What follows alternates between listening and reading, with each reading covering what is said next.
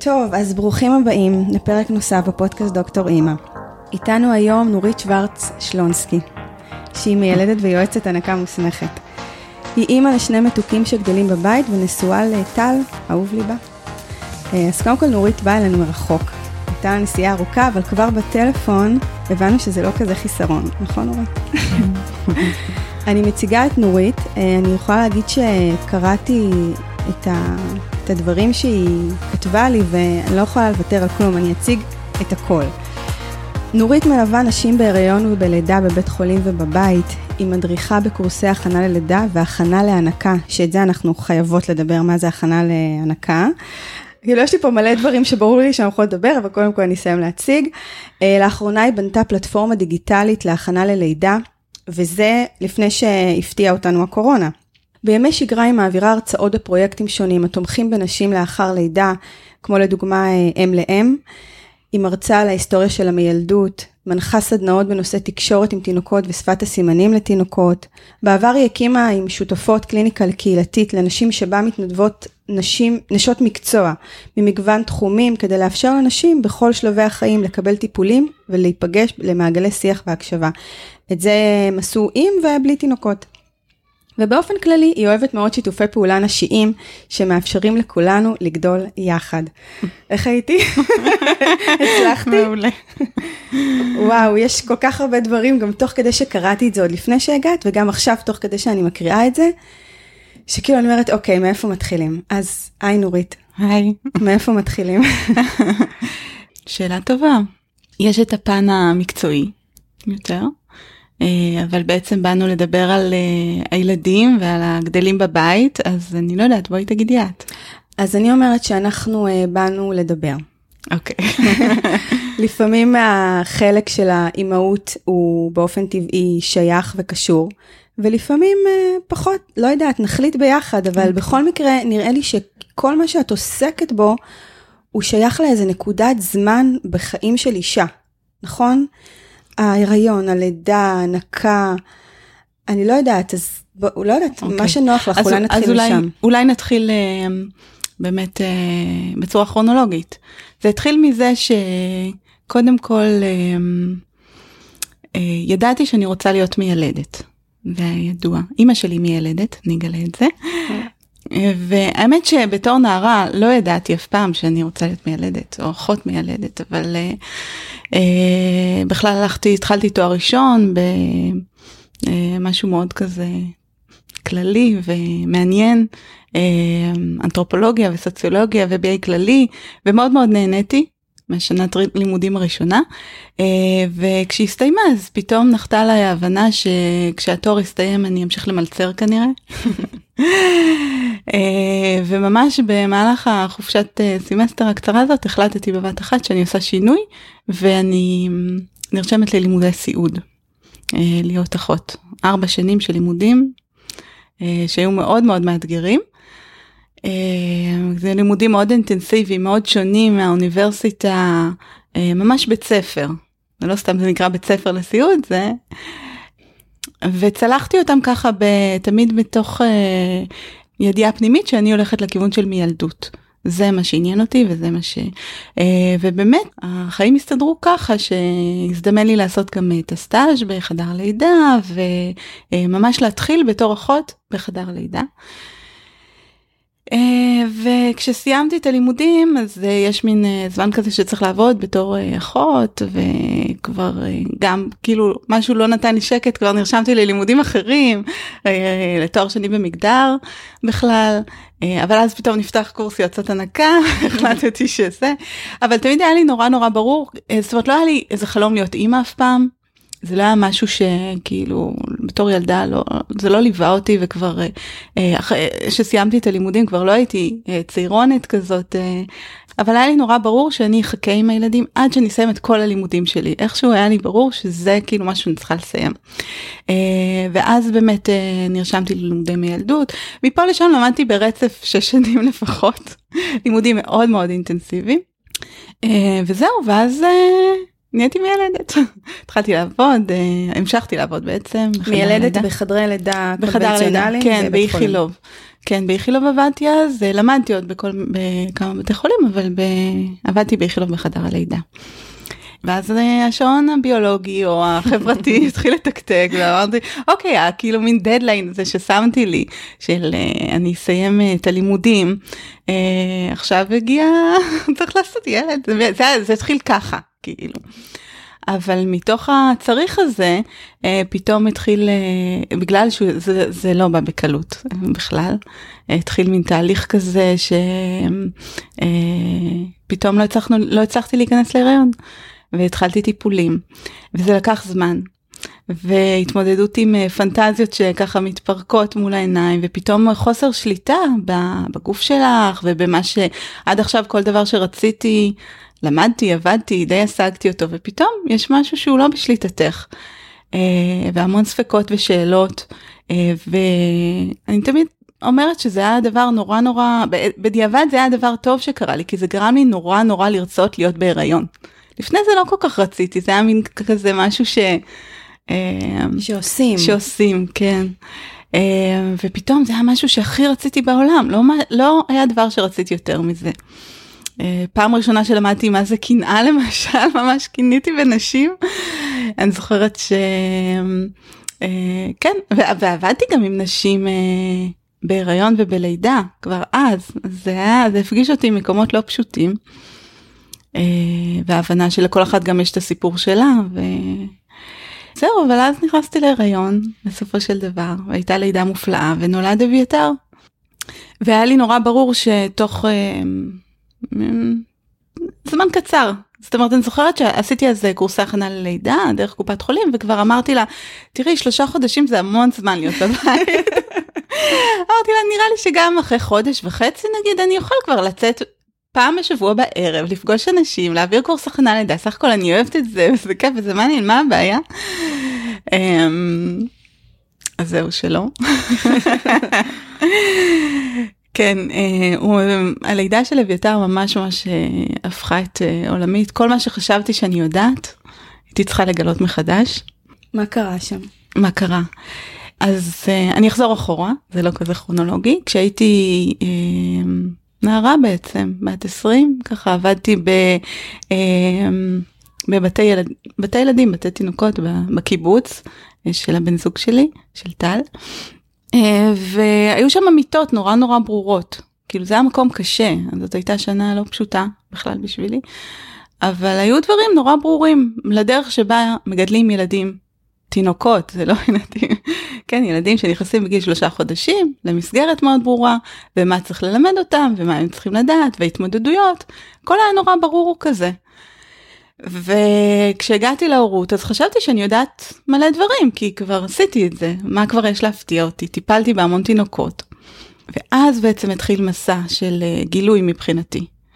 אה, ממש הרגשתי שעשיתי אה, דוקטורט, שממש מחקר, כל פעם גיליתי קצת, כי החברות שלי, הסביבה שלי, כולם גידלו את הילדים בצורה מאוד מאוד שונה. וגם לפני שאת אימא, אז את פחות שומעת, אני חושבת, אני לא יודעת אם לא מדברות, או שאת פחות שומעת את הדברים אה, כמו, ש, כמו שצריך, ופתאום כשאני הייתי אימא, עלו לי המון המון המון שאלות. והתחלתי לגלות דברים, אה, בעצם לגלות על עצמי שאני לא מסוגלת לעשות את הדברים כמו שחשבתי שכשראיתי סביבי, אה, אה, פתאום אה, גיליתי דברים אחרים, ממש. ממש הרגשתי שאני עושה מחקר, זה מצחיק, זה לא היה כל כך מזמן, אבל לא היה אז פייסבוק למשל, עם כל הקהילות, שהיום כאילו מרגיש שהמידע ממש ממש נגיש. כאילו לא היה, אני זוכרת, חיפשתי באינטרנט בלילה, אני זוכרת שכל פעם היו נדלקות לי נורות בנושא אחר. בהתחלה זה היה שינה למשל, השינה שלו, איך הוא אמור לישון, כמה כן, זוכרת שבהתחלה שהוא רק נולד אז uh, הוא נרדם עליי כמובן, אחרי הנקה ומין כזה, ונורא נבהלתי, כאילו איך יכול להיות שהוא ישן עליי, ואני זוכרת שכזה התייעצתי עם חברות, וכל, אחת אמרה לי כן בטח, פתאום שלחו לי תמונות, פתאום אמרתי אה, oh, וואו זה הגיוני, ולאט לאט כל מיני, על כל מיני דברים, אם זה, זה שינה. הנקה, הייתי כבר יועצת הנקה, זה היה פחות, אה, פחות נפ, אה, נפילות של הסימונים, אבל אה, אוכל, כל ההתפתחות שלו. ובעיקר, בעיקר, בעיקר הרגשתי שאני לא מסוגלת ללכת ולשים אותו במקום אחר, שמישהו אחר יטפל בו. ואת זה באיזה שלב? אז זהו, אז זה היה התפתחות, זה לא היה בהתחלה.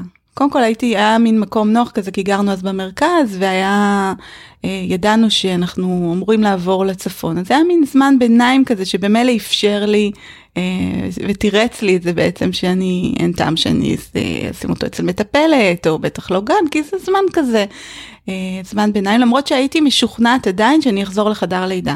כי אני נורא נורא, מקום שמאוד אהבתי בסך הכל.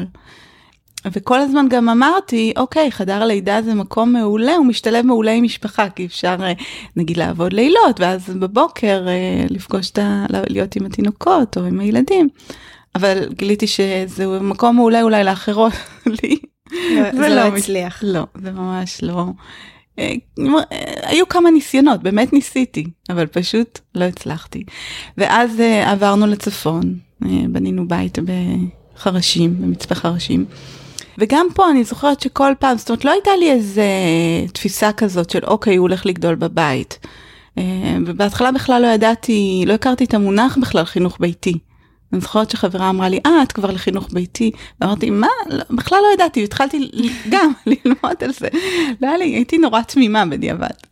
זהו, אה, אני זוכרת שאפילו התקשרתי נגיד אה, לאיזה גן ששמעתי עליו מלא המלצות, אה, התקשרתי פעם אחת ורק בטלפון כל כך, אני מהר מהר ניתקתי, שהיא אמרה לי, לא, מה פתאום, הוא לא יכול לבוא ליומיים שלושה בשבוע, ילד צריך מסגרת, שישה, אולי לפעמים אני, אני מסכימה שבימי שישי לא תבואו כזה. היא מסכימה. היא מסכימה. Uh, ובאמת, באמת ניסיתי לדמיין את זה. Uh, לוקחת הוא היה איזה קטנצ'יק, כן, לי הוא היה, בעיני הסביבה הוא היה נראה ענק כבר, כן? זה שהוא עדיין בבית. אבל הוא היה שנה פלוס, ולי זה היה נראה, לא הצלחתי לדמיין את עצמי הולכת למקום זר בשבילו. מתיישבת איתו שם ואומרת לו, אתה נשאר פה ואני הולכת. פשוט לא הצלחתי לראות את זה קורה. Uh, ותוך כדי גם ההבנה של uh, מה נכון לעשות איתו, uh, הדברים שאפשר לעשות איתו ורוב האנשים לא עושים, ומה תינוק צריך בעצם. דברים שהתחילו לחלחל. וואו, כאילו את מדברת ואני אומרת, הגעת כן ממקום כבר שסימנת וי על, ה, על הלימודים, והיית כבר כן באיזשהו מסלול מקצועי. ואפילו היה, הייתה, היו לך ידיעות של איך תינוקות גדלים ואיך ילדים גדלים. ועדיין זה לא הפריע למקום האותנטי הפנימי הזה להתערער ברגע האמת. ברגע שאת צריכה לקבל החלטה על, ה, על הילד שלך, על החיים שלך. וזה ממש ממש מרגש אותי, ממש. Mm. שזה באמת, יש שם איזה חיבור כזה שהוא, שזה בכלל לא קשור למה מה ידעת לפני. נכון, אני באמת, אני, אני חושבת שכשאת פוגשת משהו שהוא באמת אה, אמיתי לך, אז את פתאום מרגישה את זה בגוף, אני לא יודעת להסביר. אבל זה היה כמו נורות כאלה שנדלקות בסרט מצויר, כששמעתי משהו שהוא נכון לי, פתאום זה היה, כאילו, היו דברים שעשיתי אינטואיטיבית, אני זוכרת למשל בנוגע ל, אה, לתזונה שלו, של תינוקות, בהתחלה אני זוכרת שידעתי שאמורים ל- להכין אה, אוכל מרוסק, קערה עם רסק ולשבת מולו ולהאכיל אותו בכפית, כי זה מה שעושים. כן, אה, זה היה נראה לי ענק, ג'ארה כזאת של אוכל מרוסק, וזה היה נראה לי כל כך פסיבי, ולא הגיוני, משהו לא הסתדר לי. ופשוט התחלתי לתת לו ביד חתיכות של אה, אה, אוכל, ובהתחלה הוא כזה היה משתנק, ואני זוכרת שטל אפילו פעם אמר לי, אוי תפסיקי תאכיל איתו כמו שצריך, מה זה השטויות האלה? והוא כזה שבדרך כלל לא, לא מתערב כזה, ב... זאת אומרת מאוד סומך עליי בדברים האלה. בכלל. ו... ואז אני זוכרת שפתאום פעם ראשונה נתקלתי בגישה הזאת, baby led weaning, אני זוכרת שלמדתי, וזה היה כמו נורה שנדלקה. זה היה וואו, כאילו היום זה, היום זה הרבה יותר שכיח ובאמת זה, אבל אז לא הכרתי את זה, ואז התחלתי לקרוא ואמרתי וואו זה כל כך הגיוני, זה כל כך דברים שהתיישבו לי אה, ככה מאוד מאוד נכון. אה, וזה היה טוב כי הצלחתי ככה לגייס סביבי את ה...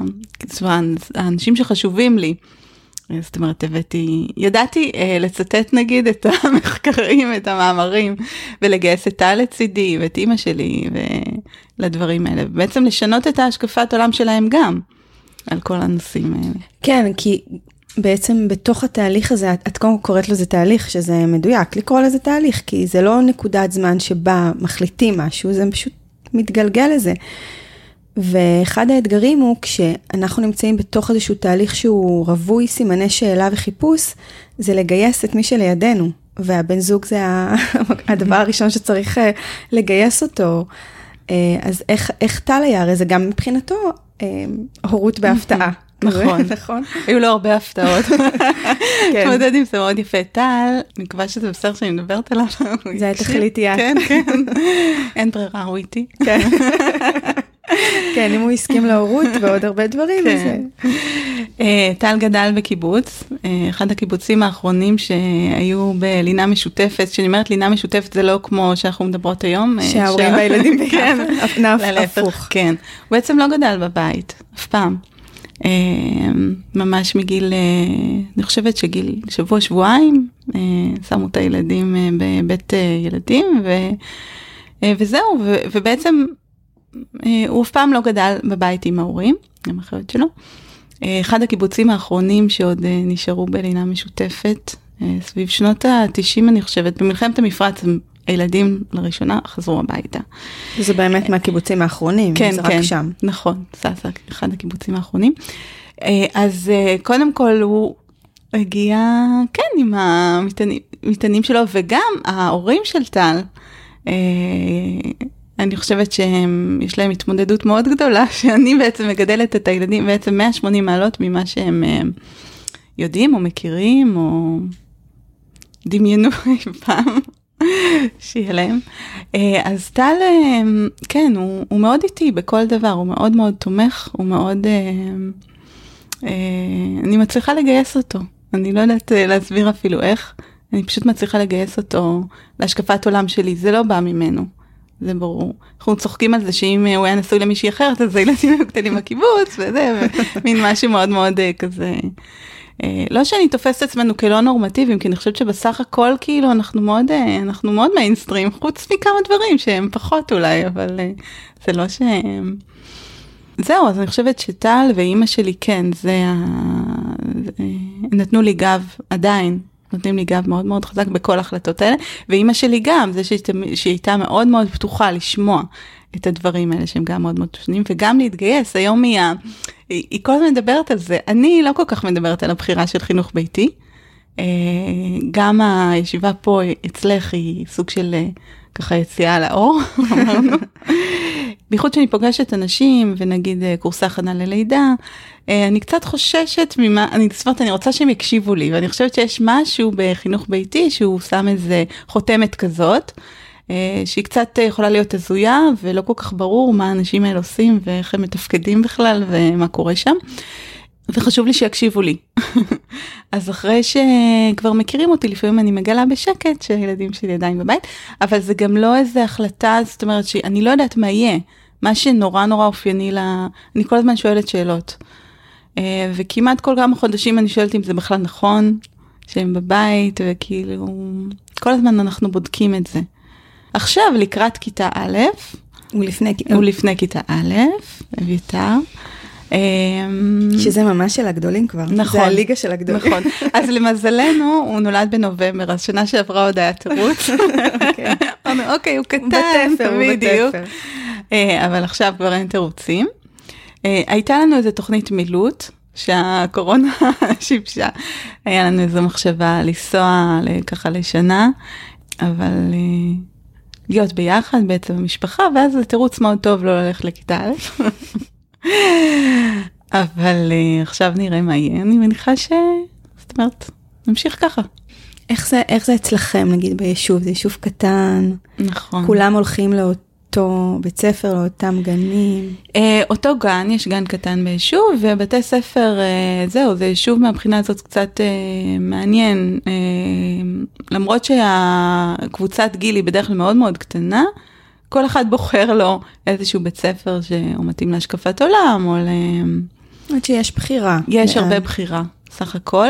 אבל אני כן יכולה להגיד שזאת אומרת גם כי הגענו אה, ליישוב אה, כשביתר היה כבר אה, בן שלוש, אה, זה שהוא לא הלך לגן זה כן שם אותנו במקום כזה שהוא קצת אה, חריג, זאת אומרת לקח לו זמן לבנות חברויות בתוך היישוב. אה, מה שאני מאוד אוהבת זה שיש חברויות שהן רב גילאיות. אה, בגלל שהשכבות גיל הן בעצם נורא קטנות, אה, אז יש איזו פתיחות כזאת, אני מרגישה שלא הייתה לי נגיד כשגדלתי בקיבוץ, אבל כן, זה שלא נמצאים בתוך מסגרת זה בהחלט אתגר. אחד האתגרים הכי גדולים שמדברים עליו תמיד בחינוך ביתי זה באמת העניין החברתי, ואני מאוד מרגישה את זה. כי זה ממש עבודה, זה לעבוד בזה. אז איך זה... אה, נוסעים. הולך. האמת שמאז... רגע, אביתר בן שש. נכון. ולב לב בן אה, שנתיים וחצי. כן, את השם לב ממש זכרת.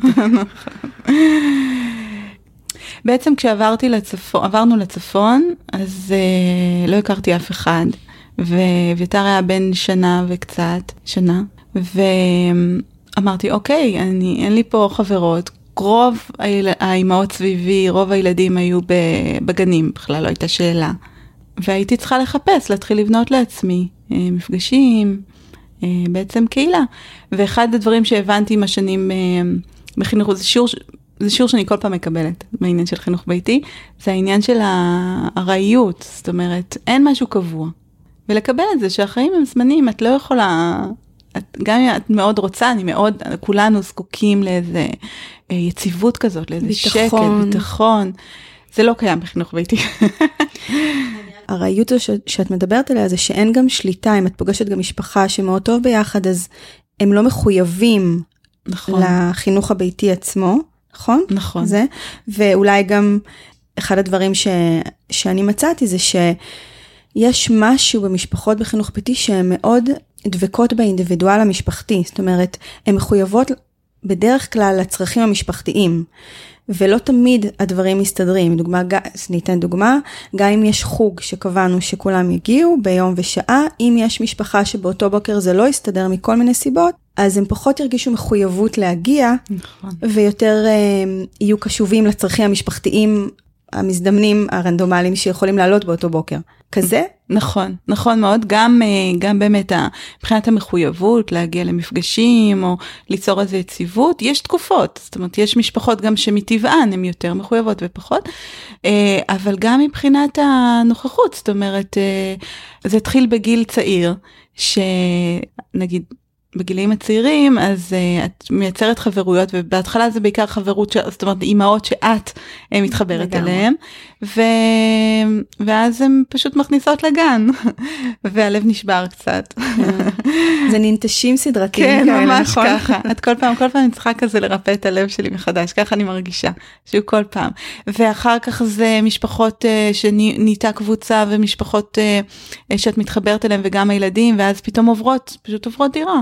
וזה בסדר, ההחלטות המשפחתיות הן תמיד צריכות להיות, אה, זאת אומרת זה נורא נכון ומובן, אבל זה, זה לא פשוט מהבחינה הזאת. עם, אה, ועם ה, עם הגיל הזה אפשרויות גם מצטמצמות, יש פחות ילדים, פחות מבחר. היו הרבה שנים שנסעתי למפגשים בעיקר בשבילי, כי אני הרגשתי שאני זקוקה לחברה, אה, לפגוש מבוגרים אחרים, ו... וזה לא באמת מעניין להיות כל הזמן עם ילדים. אה, אני לא מאלה שאוהבות לשבת ולעשות פאזלים למשל, זה לא מספק אותי לבנות בלגו. כן, אני לא, תמיד אומרים לי, מה, כמה אפשר להיות, אני לא עם, אני לא עושה את הדברים האלה. לא, הם כבר לא בשלב שהם אה, אחד עם השני אה, עושים, זה מתחיל אולי?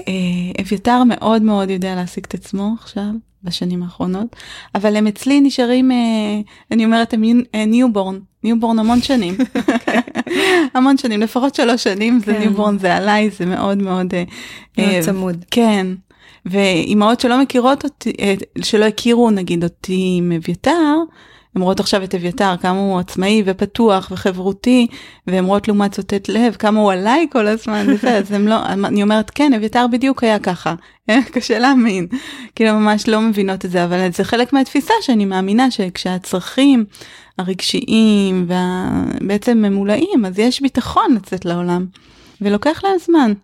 אה, אני מאוד מזדהה, אני גם חושבת שאני כזאת. אה, כן. לוקח זמן להבשיל, אה, אני רואה אותם. אה, אבל הם מאוד מאוד, אה, כן, הם אה, צריכים צמר גפן בהתחלה, ילדים שלי.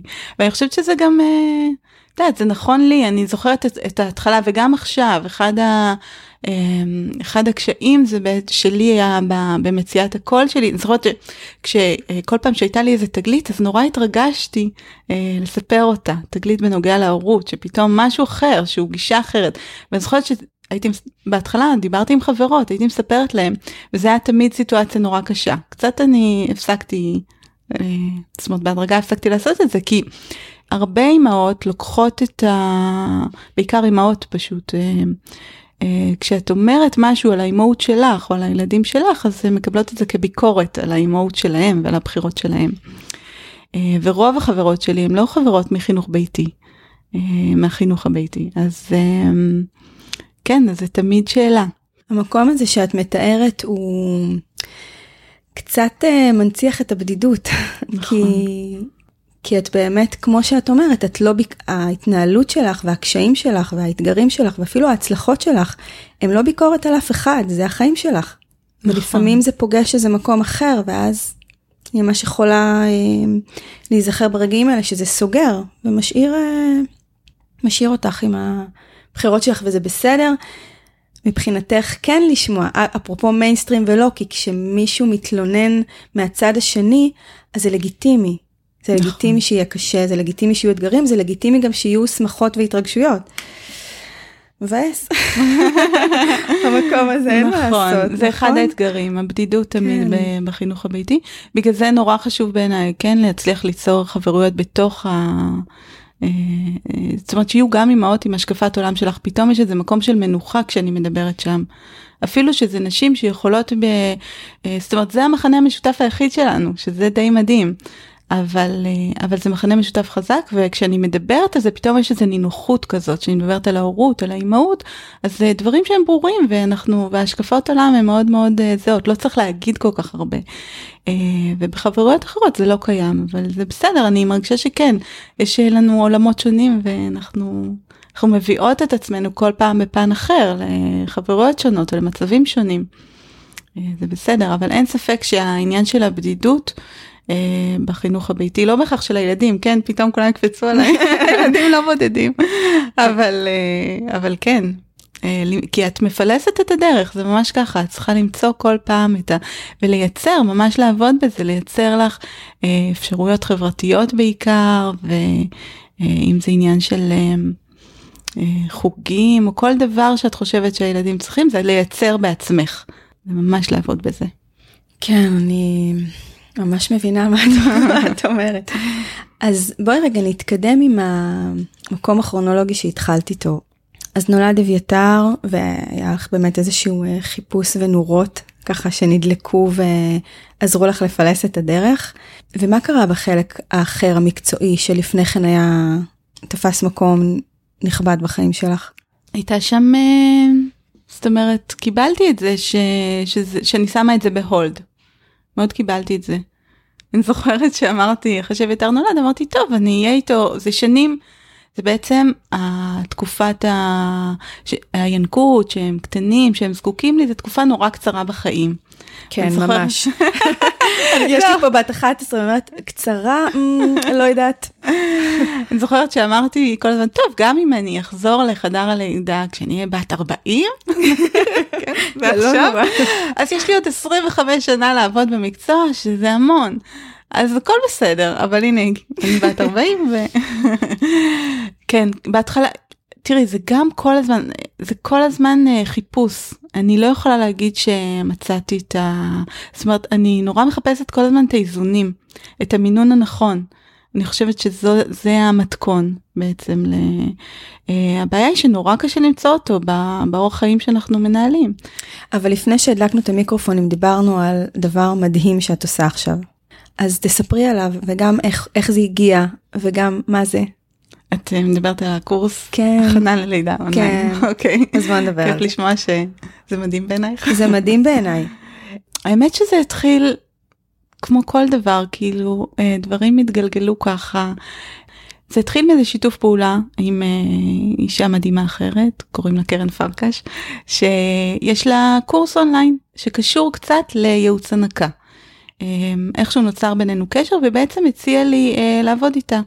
והיא אמרה לי, בואי אני אעשה את כל השיווק, את כל השיחות מכירה, את תעשי, את תעשי בעצם ליווי לנשים. אמרתי וואו מדהים זה כל מה שאני אוהבת ורוצה ולא להתעסק בכל האיכס הזה של השיווק זה ממש מדהים. אה, זה בעצם אה, קורס אה, לתינוקות שהם סרבני בקבוקים. קצת משיק לייעוץ הנקה וזה היה מדהים כי זה היה ממש תחום שונה יועצות הנקה לרוב לא כל כך יודעות uh, להתעסק. אני לא לא היה לי הרבה ידע בזה וממש למדתי ממנה המון uh, ועד היום אנחנו עובדות יחד. אה, ופתאום זה פתח אותי לכל העניין הזה של, ה... של האונליין, ראיתי קורס אונליין שקורה ומצליח ונשים רוכשות אותו וגם אפשר לתת ליווי שהוא משמעותי, נשים עוברות תהליך, אפשר לעזור לתינוקות, זה, זה היה מדהים, הגילוי הזה מבחינתי. אה, ואז אמרתי וואי אני רוצה גם אני רוצה גם בעיקר בגלל החופש שזה מאפשר התחילה לנקר אה, במוחנו המחשבה שלה לנסוע ואז אה, איזה עוד אפשרויות פרנסה זה היה אה, כמובן הרבה לפני שמישהו דמיין את הקורונה. כן, חזית קצת כן. את ה... אחד הדברים הכי קשים המון פעמים כשאנחנו עושות קבוצות של הכנה לידה זה למצוא תאריך ושעה mm.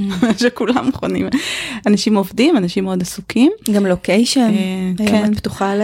נכון כל נכון. הגלובוס בעיקר אני חושבת שמה שאהבתי אה, גיליתי שאפשר ליצור אה, קשר בין אישי מיוחד וחם גם אפילו במרחק, אפילו נשים שאני דיברתי איתן אולי פעם אחת בטלפון, וכל הליווי בוואטסאפ, ועדיין כאילו נוצר איזשהו קשר מיוחד, לא נפגשנו אף פעם, אנחנו ממקומות מאוד שונים, לפעמים לא יודעת אפילו איפה היא גרה, ועדיין נוצר איזה חיבור מיוחד לפרק הזמן הזה, ו...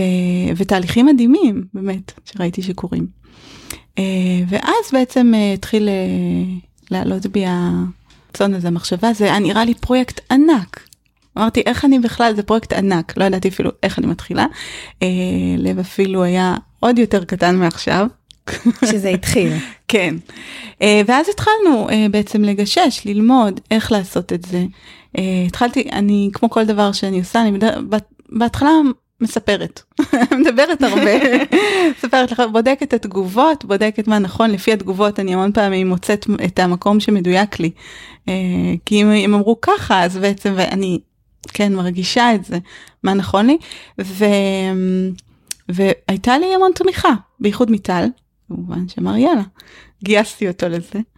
Uh, לא ידענו למה אנחנו נכנסים כל כך בדיעבד זה היה תהליך של uh, למידה כמו כל uh, כן תחום חדש לגמרי למדנו לעשות בימוי והעמדה וכן כתיבת טקסטים ובנייה של טלפרומפטר וצילום ומלא מלא דברים.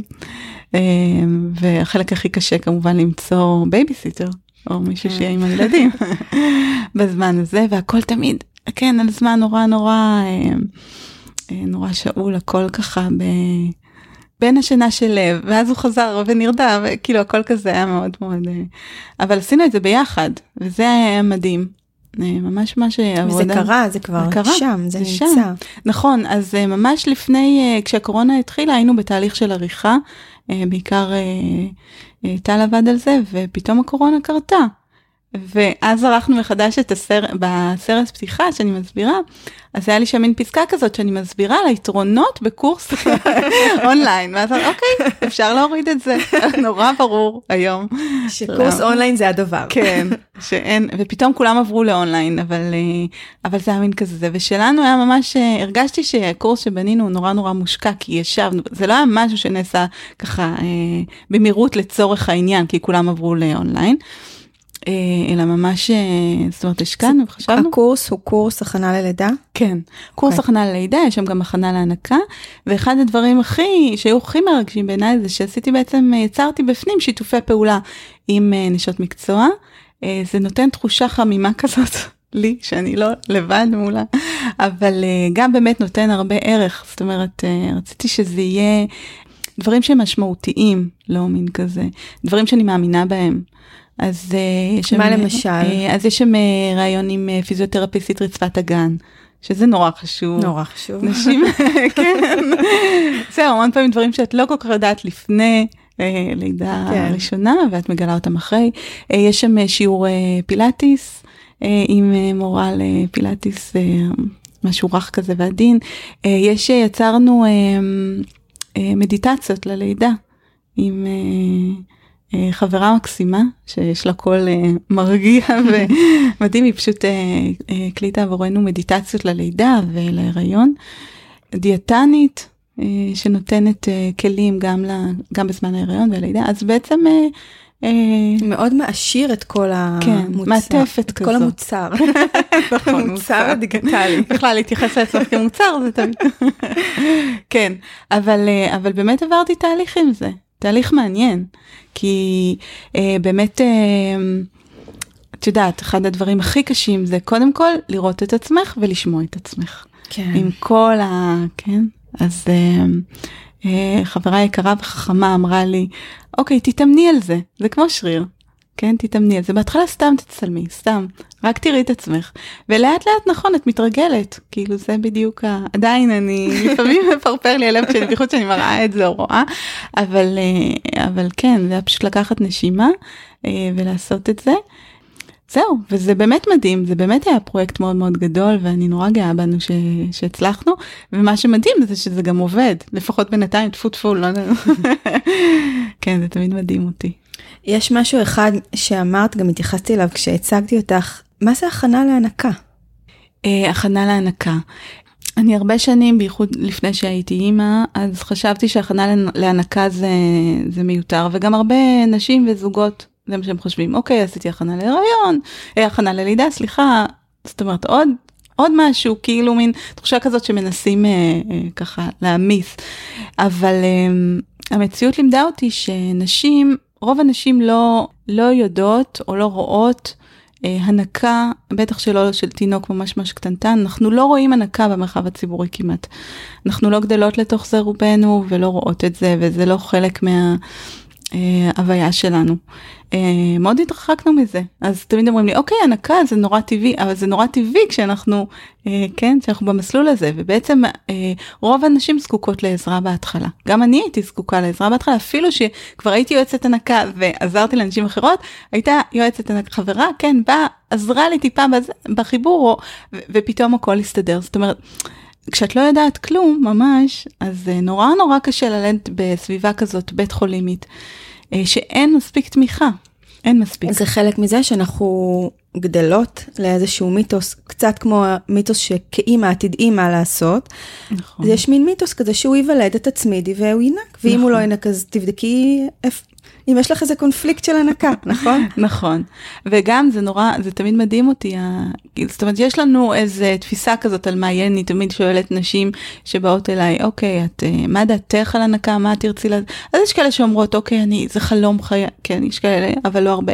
יש הרבה שאומרות, אוקיי, אני אנסה ואני לא אתאבד על זה, מה שנקרא, אם ילך ילך. אבל אז, ברגע שהתינוק מגיע, פתאום הכל משתנה. את יודעת את זה. כן, נכון, אני יודעת את זה. הן מוכנות, לפעמים כן מוכנות ממש איזה, לעשות מאמצים, וגם, וגם פה למצוא את הקול שלך בין כל היועצות, וכן, יש כאלה ש... אה, שאומרות כל מיני, אה, זאת אומרת, אה, סותרות, דברים סותרים למשל, ולמצוא את הקול שלך של מה נכון לך באמת. זה לא פשוט למצוא את זה בהתחלה, בתוך כל המערבולת הזאת של אחרי לידה, של, של כל הקושי הפיזי לפעמים, והרגשי, והמערבולת הזאת, הסרט הזה שאת פתאום נמצאת בו. אני חושבת שזה מאוד מאוד חשוב, אז להכין את עצמך גם להנקה. לדעת כלים פשוטים ובסיסיים, איך לעשות את זה נכון, מה נכון, איך נכון להתחיל, כי הרבה יותר מסובך לפתור בעיות שנוצרות. זאת אומרת, נשים אה, בטוחות שהנקה למשל זה כואב. פצעים, גודש, הן שומעות את כל הסיפורים האלה, אבל זה לא חייב להיות ככה, זה בעצם סיבוך. וכשאת מבינה את זה, שאת יכולה למנוע סיבוכים, זה בעצם הדבר הכי חשוב. אבל למנוע. כשאת אה, פוגשת או מדברת עם נשים לפני לידה, הן פנויות להקשיב לחלק הזה של ההנקה? אה, אז אני חושבת שמשהו מחלחל, אני רוצה להאמין. אה, לא, אי אפשר לזכור הכל, אבל אה, יש פה יתרון, הנה, בקורס אונליין למשל. שאת כן, יכולה לחזור נכון, יכולה לחזור, הזה. נכון, את יכולה לחזור ולראות ולראות שוב, וכמובן כן, ולהתייעץ, אני תמיד אומרת, תבקשו עזרה, תבקשו הרבה עזרה. זה נורא חשוב כי, אה, כי בייחוד לפני לידה ראשונה, אבל גם בלידות חוזרות, כל תינוק הוא אחר. ואת את אחרת גם בתור אימא את אחרת. אז אה, כן, אני חושבת שזה חשוב, גם הכנה להנקה זה מאוד מאוד חשוב, אפילו שזה מרגיש כמו עוד משהו. אני זוכרת עצמי בלידות, שכל מה שאני מכוונת ורוצה אנרגטית, פיזית, כל מה ש... שהלידה תעבור בשלום, כאילו כל מה שקורה מעבר ללידה, mm-hmm. אני זוכרת שממש לא העסיק אותי. אז זה נורא משמח אותי עכשיו לשמוע אותך אומרת שיש הכנה להנקה, וזה מחלחל, וגם ה... וכן, יש איזושהי פתיחות אולי שמתחילה ליום שאחרי. נכון, אני חושבת, את יודעת, במעגלים שאני מסתובבת אז גם מדברים על הכנה להיריון למשל, זאת אומרת אה, שיש גם, אה, גם הכנה פיזית וגם הכנה מנטלית, שיש רגע שהגוף שלנו, זאת אומרת להכין את הגוף והנפש לשינויים המאוד מאוד גדולים האלה. ברור שיש המון דברים שאנחנו לא יכולות לצפות, אבל, אבל לפעמים פתאום דברים קופצים, דברים ששמעת וככה פתאום הם נתפסים. כמו זרעים כאלה, כן, נכון? נכון. להניח אותם, נכון. ואת לא יודעת מה, מה ומי מהם. נכון. אמרת שיש אה, כל מיני אה, אה, סגנונות של יועצות הנקה, נכון, אנחנו שומעים היום, יש מגוון מאוד גדול, כמעט כמו כל דבר. אני גם חווה שיש גם הבדלים מאוד גדולים בהכנה ללידה. אז אם את יכולה להגיד לפחות אולי את, את, את הגישה שלך, או איך הקורס שלך בנוי, כן, אה, נכון, יש המון המון אה, גישות. אני חושבת שמה שאני מאוד אה, מכוונת אליו, זאת אומרת, אולי איחוד של הקורס שלי, אני לא מכוונת ללידה, ל, אני לא חושבת שיש אה, דרך אחת נכונה ללדת. זאת אומרת, אני לא חושבת שלידה חייבת להיות לידה טבעית, בלי משככי כאבים, וזאת הדרך היחידה שהיא טובה ונכונה ומעצימה. אני חושבת שנורא נורא חשוב ללמוד, רוב הנשים הולכות uh, ללדת בבית חולים, אז נורא נורא חשוב ללמוד איך את מתמודדת מול המערכת, מה נכון לך, ואני חושבת שכל לידה יכולה להיות מעצימה. וגם לידה עם אפידורל ואפילו ניתוח קיסרי. לידה אה, קיסרית יכולה לגמרי להיות חוויה מעצימה אה, כש, כשאת יודעת לקבל החלטות שנכונות לך במהלך הדרך, כשאת יודעת להיות קשובה לעצמך, שאפילו כשקורים שינויים שהם לא בשליטתך, את עדיין יודעת להקשיב לקול הפנימי שלך. או לדעת לקבל החלטות נכונות בתוך המערכת, כי המערכת, זה לא פשוט ללדת בחדר לידה. בבית חולים, אה, מערכת מאוד התערבותית אה, היום, לצערנו, אה, ו... אה, אני חושבת שיש כלים ללמוד אותם. אה, וזה מה שאני מכוונת אליו, לא בהכרח רק לידה טבעית, זאת אומרת יש גם כלים כאלה, כלים אבל שיכולים לעזור בכל, זאת אומרת גם אם תבחרי ללדת עם אפידורל. בכל בחירה. בכל בחירה. אה, למשל נשימות, דמיון מודרך או תנועתיות, זה דברים שיכולים לגמרי לעזור גם בלידה עם אפידורל. בניתוח קיסרי, בטח. את רואה איזה שהם אה, נקודות ממשק, או נגיד נורית שהייתה מיילדת לפני שהיא הייתה אימא, את מזהה אותה עכשיו בסרטונים של האונליין שאת עושה? זאת אומרת, זו אותה אחת? או ש... אה, כן, אני חושבת שכן. זה לאט לאט, זה, זה התפתחויות, זאת אומרת, אה, ברור שהשקפות עולם שלי השתנו והתחדדו עם השנים. אה, אני חושבת שבעיקר אנחנו נעשות אה, מצד אחד יותר רכות, יותר מקבלות את ה... כן, בחירות של אנשים אחרים, ואין, אה, כאילו הדברים הם פחות מוחלטים. כשאת צעירה אז הכל כזה נורא ידוע ומוחלט. זה נשמע כמו משהו באמת מפותח. כן, ואז אני חושבת גם, גם זה, גם היה לי חשוב כשאני בונה את הקורס, בייחוד כשאני רואה שבנות באות אליי כל מיני אה, נשים, לא לכולם זה מתאים ללדת לידה טבעית ואת אה, יודעת, אה, דולפינים, כן. מה שנקרא. אה, מי שרוצה את זה זה מדהים, וזאת חוויית לידה מדהימה, ואני גם אה, אה, מלווה היום אה, גם נשים שיולדות בבית, וזה באמת, זה חלום בעיניי, זה מדהים. אבל uh, בהחלט אני חושבת שגם לנשים שיולדות, וזה רוב האנשים כמובן uh, בארץ, uh, יולדות בבית חולים, אז צריך, צריך לתת להן את הכלים הנכונים ללדת, ולהיות בחוויה של שליטה, כי יש הרבה נשים שיוצאות פגועות ופצועות מחוויית הלידה ומספרות אחר כך, זה בעיקר בעיניי בא ממקום של פתאום נהיה משהו נורא פסיבי, ואז עשו לי, לקחו לי, בדקו לי, זאת התחושה. אה, ואת לא יכולה לסיים את הלידה עם תינוק ולהפוך להיות אימא כשאת כל כך מוחלשת מהמקום הזה. כאילו חוויית הלידה חוויה מחלישה אה, כשהיא באה ממקום כזה שאת אה, לא היית בו בשליטה, שאת לא יודעת מה קרה, שאת את פשוט המון פעמים, ונשים לפעמים ממש ממש פצועות. אבל יש, יש את המקום הזה שנשים כן. נמצאות בתוך איזשהו כאב גדול, ו... אני חושבת שאפילו היכולת לתקשר, או אני הרגשתי שאני אני לא כל כך אני, נכון. ב, בתוך התהליך. ו, ואם יש איזושהי, כמו שאמרת, שיש איזושהי מערכת התערבותית, אז איך, איך אפשר לתקשר עם זה? הרי אם יש התפתחויות שקורות תוך כדי, ואת נדרשת לקבל החלטות, אני לא הרגשתי שאני אדם שמסוגל לקבל כרגע איזושהי החלטה, חוץ מאשר להיות מכונסת בתוך איזושהי חוויה שהיא נראית לי מאוד פרטית. נכון. לא יודעים להגיד לצערי, אבל כן, היום בתוך, כשמישהי יולדת בתוך מערכת, אז אני חושבת שאחד הדברים החשובים זה שיהיה לך, אה, זאת אומרת, המון פעמים מי שמלווה אותך בלידה הוא סוג של סנגור. הוא צריך לדעת מה, נגיד, איזה לידה היית שואפת אה, שתהיה לך, לדעת להביע את הרצונות שלך, לפעמים בלי מילים. אה, וכן, המערכת היום, אה, חדר לידה שיש בה מיילדת אחת אה, על שלושה חדרים, והמון פעמים נשים זקוקות ל... ליד מכוונת, למגע, לנוכחות של מישהי שיודעת הרבה הרבה יותר מזה. זאת אומרת שהמלווה סלש מלווה מאוד קריטיים בסיטואציה הזאת. בסיטואציה, בסיטואציה הזאת כן, אני חושבת שכן. הלוואי ויבוא יום והמערכת הרפואית תשתנה. כרגע זה לצערי נראה שזה הולך לכיוון הפוך. יש קצת רגרסיה. באמת? כן. לא, לא הייתי שם הרבה שנים. לא, מבחינת, אה, כן, נהלים של משרד הבריאות ומבחינת... יש פרוטוקולים יותר אה, אה, לא, נוקשים? לא רק מבחינת הפרוטוקולים, אלא מבחינת, תראי, מערכת הבריאות נמצאת בעומס תמידי. בעצם לא מאפשרת את מה ש... מה שאישה יולדת בעצם צריכה מיילדת שתהיה איתה. כן, מה שנקרא מיילדת לכל יולדת. ו...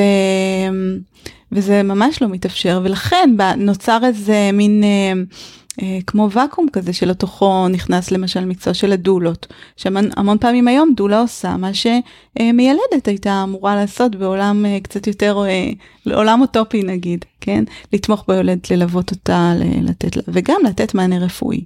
אז את רואה את זה קורה בלידות בית, שאני מקווה שימשיכו, שמשרד הבריאות לא ישים לזה, כי למשל מרכזי לידה, שזה פתרון מדהים, פתרון בעיניי לא מדהים. לא אפשרי. כן, נכון, הם סגרו, שזה פתרון מדהים. גם ליווי רציף של uh, מיילדת, uh, גם uh, קרוב לבית החולים, בעצם עם כל הביטחון uh, שזה מאפשר. וגם אני חושבת שדבר שמאוד מאוד חסר בו זה uh, מעקב הריון מילדותי. זאת אומרת שמיילדת uh, ויולדת שהן מכירות אחת את השנייה לפני, שאת לא מגיעה למקום זר. שכן, מעלה הרבה אדרנלין ו... ובעצם המון פעמים אנחנו רואים איך הוא רואות איך הוא מפריע ללידה ממש להתקדם. כשאת מגיעה ופוגשת שם אה, מישהי שאפילו הפנים שלה מוכרות, שכן, שאת מכירה אותה, שמלווה אותך בתהליך, חוויה אחרת לגמרי. הלוואי ונגיע לשם. את יודעת, את אומרת את זה, ואיכשהו זה זורק אותי, ההקבלה בין, בין המערכת הרפואית למערכת החינוך, כי היום גם המדינה, נכון, עכשיו דיברנו על זה ואמרת, זה או שאתה יולד בבית חולים, או שאתה יולד בבית, כן. ואין אמצע, סגרו מרכזי לידה, אז זה קצת כמו חינוך, או שאתה שייך למסגרת, אה, בין אם היא פרטית ובין אם היא ציבורית, אה, זה לא משנה, או שאתה מתחנך בבית. משרד החינוך לא מאפשר קבוצות לימוד שהם אמצע. נכון. או בתי ספר שהם לא מאושרים או לא מפוקחים. נכון. אז, אה, חשבתי על זה באמת, שמעניין אם היינו ממשיכים בחינוך הביתי, אם היה אפשרות, תמיד רציתי יומיים בשבוע כאלה של גן. שלושה ימים. את מבינה שאת הזכרת מקודם את השיחה עם הגננת, ואמרת שהיא אמרה לך, אין דבר כזה. יומיים שלושה. וזה באמת, אין דבר כזה. אין אמצע, אין ביניים. אני חושבת יכול היה להיכנס לתוך הוואקום הזה, כמו שתיארת, שהדולות נכנסו, יכול היה להיכנס לתוך מקום כזה, בחירה של הרבה מאוד משפחות, למשהו שהוא ביניים. נכון. גם, אה, גם זה שאת רואה אימהות לתינוקות מאוד מאוד צעירים, עכשיו זה נראה לי בכלל אבסורד, מ, כן, מתוך אה, אה, השנים שאנחנו בבית, אבל אה, אימהות לתינוקות בני אה, נגיד שמונה חודשים, אפילו שנה, אה, שהם באות למפגשים או מחפשות מפגשים של חינוך ביתי, כי פשוט אין כבר, אה, רוב, רוב התינוקות אה, בגיל הזה כבר נכנסים למסגרות, ובאמת אין אה, אפשרויות למפגש חברתי, פשוט. לא צריך שהם יראה יותר מדי בגילאים האלה, אבל גם האימהות, כדי לא להיות באמת בבדידות הזאת. אה, בלבד, בייחוד אימהות לילד ראשון, כי אני חושבת שברגע שיש ילד שני אז יש עוד עניינים, בייחוד עם הגדול במסגרת, אז זה, אה, זה כבר, אה, כן, החיים יותר צפופים, אבל כן, את רואה את זה. זאת אומרת, החינוך הביתי, זה מה שמושך לחינוך הביתי, כאילו, אני זוכרת עצמי מגיעה למפגשים של חינוך ביתי, שתינוק, שילדים שהם הרבה הרבה יותר גדולים, ולא כל כך מוצאת עצמי, וגם כאילו היה מין דיבור כזה, טוב, כן, אה, מתנשא כזה כן. קצת, אה, חכי. כן, והיום אני גם מבינה את זה כי, כי אני חושבת שיש איזה פחד להיקשר בגלל הנטישה שחווים. מכנסו לגן, אוקיי, תבואו כן, כשתהיי כן. בן שלוש. מצד שני, אין באמת מה, אין לך איפה למצוא את עצמך. תמיד הסתכלתי, את יודעת, שמעתי סיפורים מארצות אחרות, וזה תמיד אה, נשמע כל כך... אה, ניו זילנד כזה, כן, שהם עד גיל שש שם נכון. בשדות. כזה. כן, ושבעיקר יש, אה, את יודעת, יש ספריות, יש אה, חיים חברתיים, את לא כל כך חריגה אה, בנוף בעצם. אה, לא תמיד שואלים את הילד, אה, אין גן היום? אתה לא מרגיש טוב? כן. כן. אני זוכרת שאביתר התחיל להגיד שהוא בחינוך ביתי, זה נורא, זה נורא שישע אותי, כי לא ידעתי מאיפה הוא שמע את זה בכלל. הם מתחילים באיזשהו. שלב הם שגרירים של עצמם, את לא כן. צריכה לעשות הרבה. שואלים נכון. שאלה ואז הם כבר אה, נכון. עונים, ואז מתחילות השאלות, מה זאת אומרת? כן. וואו, כמות התגובות הביזריות שמקבלים בסיטואציה הציבורית הזאת. נראה לי שזה זה מסוג הדברים ש, שהרבה מאוד משפחות עוברות. יש מין איזה נקודות נכון. ציון כאלה שהם שותפות. נכון, למרות שבאמת, שוב, בגלל שאנחנו גרים כזה במקום קטן, ורוב המפגשים שלנו לא בתוך עיר, זאת אומרת, אין לנו הרבה אינטראקציות כאלה, אני מרגישה בשנים האחרונות. לפעמים אבל מקום קטן אה, מבליט את החריגות. נכון. כי אני יכולה להגיד את זה גם, גם על היישוב שאנחנו גרים, יש פה בית ספר אחד, למרות שבשנה האחרונה עוד אחד, אבל כל הילדים של היישוב שייכים לבית ספר אחד. ואז כשאתה פוגש אותם בגינה, אתה מאוד חריג, כי זה לא שאחד הולך לבית ספר הזה ואחד לזה, זאת אומרת, יש פה איזושהי קהילתיות, שהרבה פעמים דווקא במקומות האלה ילדים, או שזה, לא יודעת, אה, אצלכם זה לא אמ, ככה, אני... זה כן, זה עדיין ככה, אפילו שאנחנו שם שלוש שנים כבר, בהחלט יש חריגות, אנחנו לא חלק לגמרי, אני מרגישה, מ... לא אנחנו כ... אה, כהורים, אלא אביתר וילדים, כן, יש את המשפחות שאנחנו פשוט שהם חברים שהם שלנו. חברים. ותראי, גם בגן או בית ספר, אז ילדים בוחרים לעצמם בסופו של דבר את ה... לא, לא חברים של כולם. אה, ואני גם לא מאמינה שצריך, זאת אומרת, בדרך כלל לילד מספיק, גם, גם לנו, כמה חבר, שניים, חברים טובים, וזה מדהים אותי תמיד שאם תשאלי את אביתר, מבחינתו יש לו מלא חברים. בכלל לא כאילו, בכלל לא. אישו. כן, הוא, הוא מבחינתו, ואני שואלת אותו מדי פעם, כאילו, מלא, מלא אפשרויות. אז אה, אני גם סומכת עליו, אני באמת סומכת עליו. יש איזשהו שיח איתו על מסגרת? כן, כל הזמן. ומה מה קורה שם בשיח הזה? בייחוד מתוך אה, החוסר ודאות או חוסר ביטחון שלי, מה יהיה, אנחנו כל הזמן לומדים. כאילו, אני זוכרת שהקשבתי לפודקאסט שלך ומישהי מקסימה דיברה והיא אמרה שילד ראשון זה כמו פנקיק ראשון. כן, זה היה נורא מתוק. וזה באמת ככה, אני קצת מרגישה שהוא יצא נורא נורא מוצלח, אבל אה, כן, כי אה, אני, אני גאה במה שהוא הופך להיות, אבל, אבל אני באמת עושה עליו ניסיונות, אני מרגישה, אבל כולנו עושים ניסיונות. סך הכל, אה, כן, אני חושבת על, על טל שגדל בקיבוץ, זה ניסוי, ניסוי חברתי כל כך גדול, מאיפה היה להם את הביטחון הזה, כל כך שונה ממה שה... ממה שההורים שלהם עשו, כן. שם אבל זה היה, פשוט הילד לא היה במרכז, צריך, נכון. זה התחיל מתוך זה שמפנים את ההורים לעבודה. כן, אז אבל זה באמת איזושהי תפיסה חברתית, זאת אומרת איזושהי תפיסה חברתית, ו, וגם, ופה גם, אז נכון, זו תפיסה שונה, אחרת לגמרי, אבל גם, אה, אני לא יודעת, באמת מה נכון, את לא מתחייבת על תוצאות. לא, אני לא, okay. לא חותמת. למרות שכרגע אימא שלי באמת שוב היא מאוד אה, היא שגרירה של זה כזאת אני אומרת הנה הם רואים כמה הוא טוב רואים כמה הוא מוצלח היא כזאת אה, רואים שבסוף אה, גם מישהי אמרה לי את זה לא בפודקאסט באחד הראיונות שעשיתי שהיא אמרה שזה ניסוי. נכון. ועכשיו המשפחה המורחבת מסתכלת על זה כניסוי שהצליח. כי, כי רואים את הילדים, הם התוצאות של הדבר הזה. אה, אני מקווה שהוא יצליח, נראה לי שיש עוד זמן עד שנגיד אם הוא הצליח או לא. הוא כבר. הוא כבר, כן. באמת, זה, כי הרי מה מטריד את האנשים בדרך כלל, זה שהם, אה, שהם התפתחותית לא ייפגעו מהבחירה שעשינו נכון. עבורם, גם קוגניטיבית, גם, אה, את יודעת, מנטלית, שהכישורים שלהם לא ייפגעו, שהם לא יהפכו להיות זומבים, לא יודעת, יש כל מיני פחדים. וכשרואים שהוא לפחות בסדר, כמו בני גילו במסגרות, אז זה מרגיע, זה באמת מרגיע. כן. אז uh, בעניין הזה אין הרבה ציפיות, זה בעניין הזה זה הצליח. רק ליישר את הקו. בדיוק. כן. אבל מה שאלת? אה, ש... דיברנו על אה, האם יש שיח איתו על מסגרת. אה, נכון, נכון. משם. כן, נכון.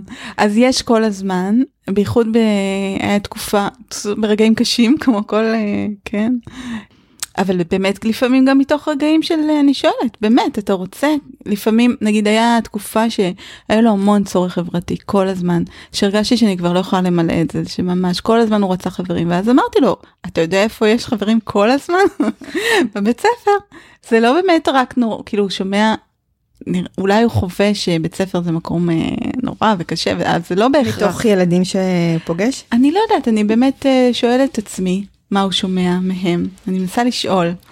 כן, לדעתי הם כבר פחות תמימים ממה שהיינו, אני זוכרת את עצמי אה, בתור ילדה, אה, לפחות בגילאים הצעירים, עזבתי את בית ספר, נראה לי שהיום די מהר זה הופך למקום של כזה, אה, שפחות מרוצה. וגם זה לא שאני חושבת שלא יהיה לו טוב בבית ספר או שלא, אני חושבת ש... שהוא יכול אה, הוא יכול מאוד להתאים למסגרות מבחינת זאת, זאת אומרת, הוא יהיה, ברור לי שהוא יהיה תלמיד נורא טוב, אביתר, הוא מאוד קונפורמיסט, הוא כמוני, כאילו לא, כאילו לפחות על פני השטח. אה, הוא יהיה כזה, הוא לא מאלה שיעשו בעיות וזה, אבל אני חושבת שאני תמיד הייתי כאילו תלמידה נורא טובה וילדה נורא טובה והכל כזה נורא טובה. ושילמתי על זה מחיר. שילמתי מחיר של לדעת uh, מי אני ומה אני ומה הרצונות שלי. Uh, אם זה בגוף, את יודעת, מה הצרכים שלי. אה, אני חושבת שמגיל נורא צעיר נגיד מלמדים אותך אה, אה, לא להקשיב לגוף שלך בבית ספר למשל. את עושה, את הולכת לשירותים רק בהפסקה, את אוכלת בהפסקה, לא כשאת רעבה, לא כשאת מרגישה צורך. ואני זוכרת שזה אה, היה סביב אה, הטיפולים עם אביתר אני חושבת, כשניסיתי להיכנס להיריון, אה, הייתי אצל אה, מדקר, בדיקור סיני, והוא אמר לי, תבדקי מתי את עייפה, תלכי לישון. את רעבה, תאכלי, כזה, ופתאום אמרתי, גם אמרתי, וואו, איך אני יודעת את זה?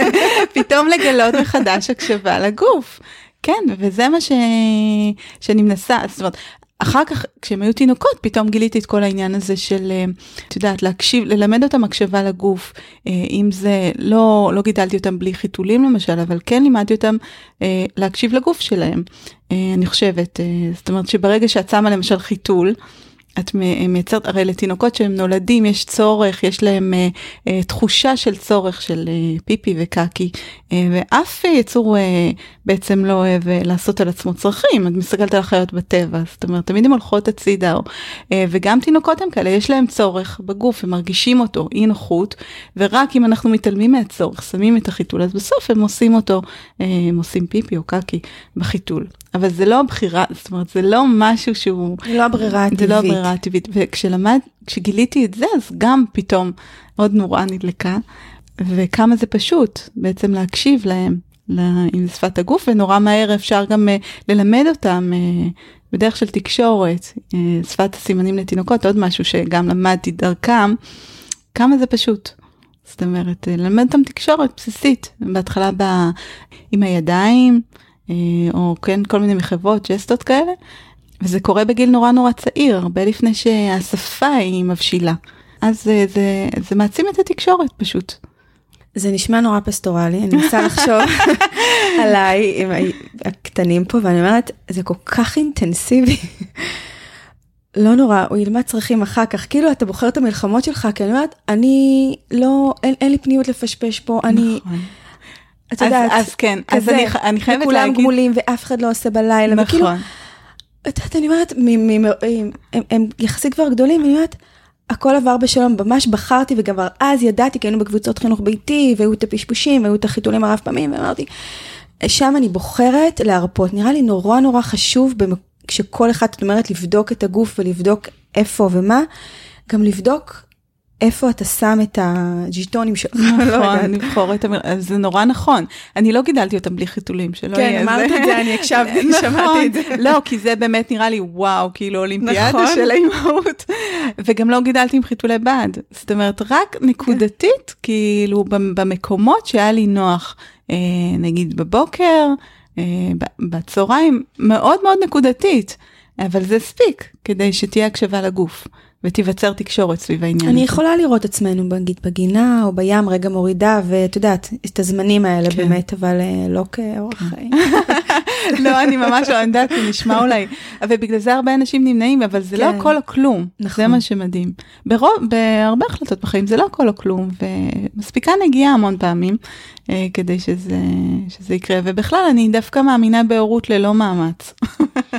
כן. זאת אומרת, איפה, יבואו ויגידו לך לא אני, אני איתך לגמרי. אני תמיד אומרת תעשו מה שטוב לכם מה שנוח לכם אין נכון אין לא נכון הם יצטרפו אליכם אני באמת באמת שם אבל. זה דבר גדול להגיד אותו אז ת, תגיד, תגידי על זה עוד משהו.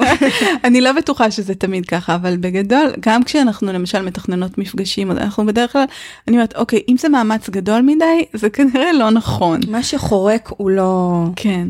שוב, החיים הם לא ככה, אנחנו לא שתים על, אה, את יודעת, אה, זורמים עם הנהר, ואני גם, אני לא דווקא כזאת. מאצלכם בדירה עם כל הנוף נראה לי כמו משהו. נכון, מאוד אה, פסטורלי. אפשר לטעות. נכון, אבל את יודעת, החיים, כן, ויש חיים כל מיני אנשים, כאילו, זאת אומרת, חיים אנשים בבית, אני הרבה מדברת על זה עם אביתר, על העניין של ה... זאת אומרת, אנחנו בוחרים, אה, גם העניין של ההתחשבות באנשים סביבנו, ואנחנו בוחרים לחיות יחד, זו בחירה של כולנו, וכרגע זאת גם בחירה שלו. אה, להישאר בבית, אז אה, דורש איזשהו מאמץ מבחינתו והתחשבות.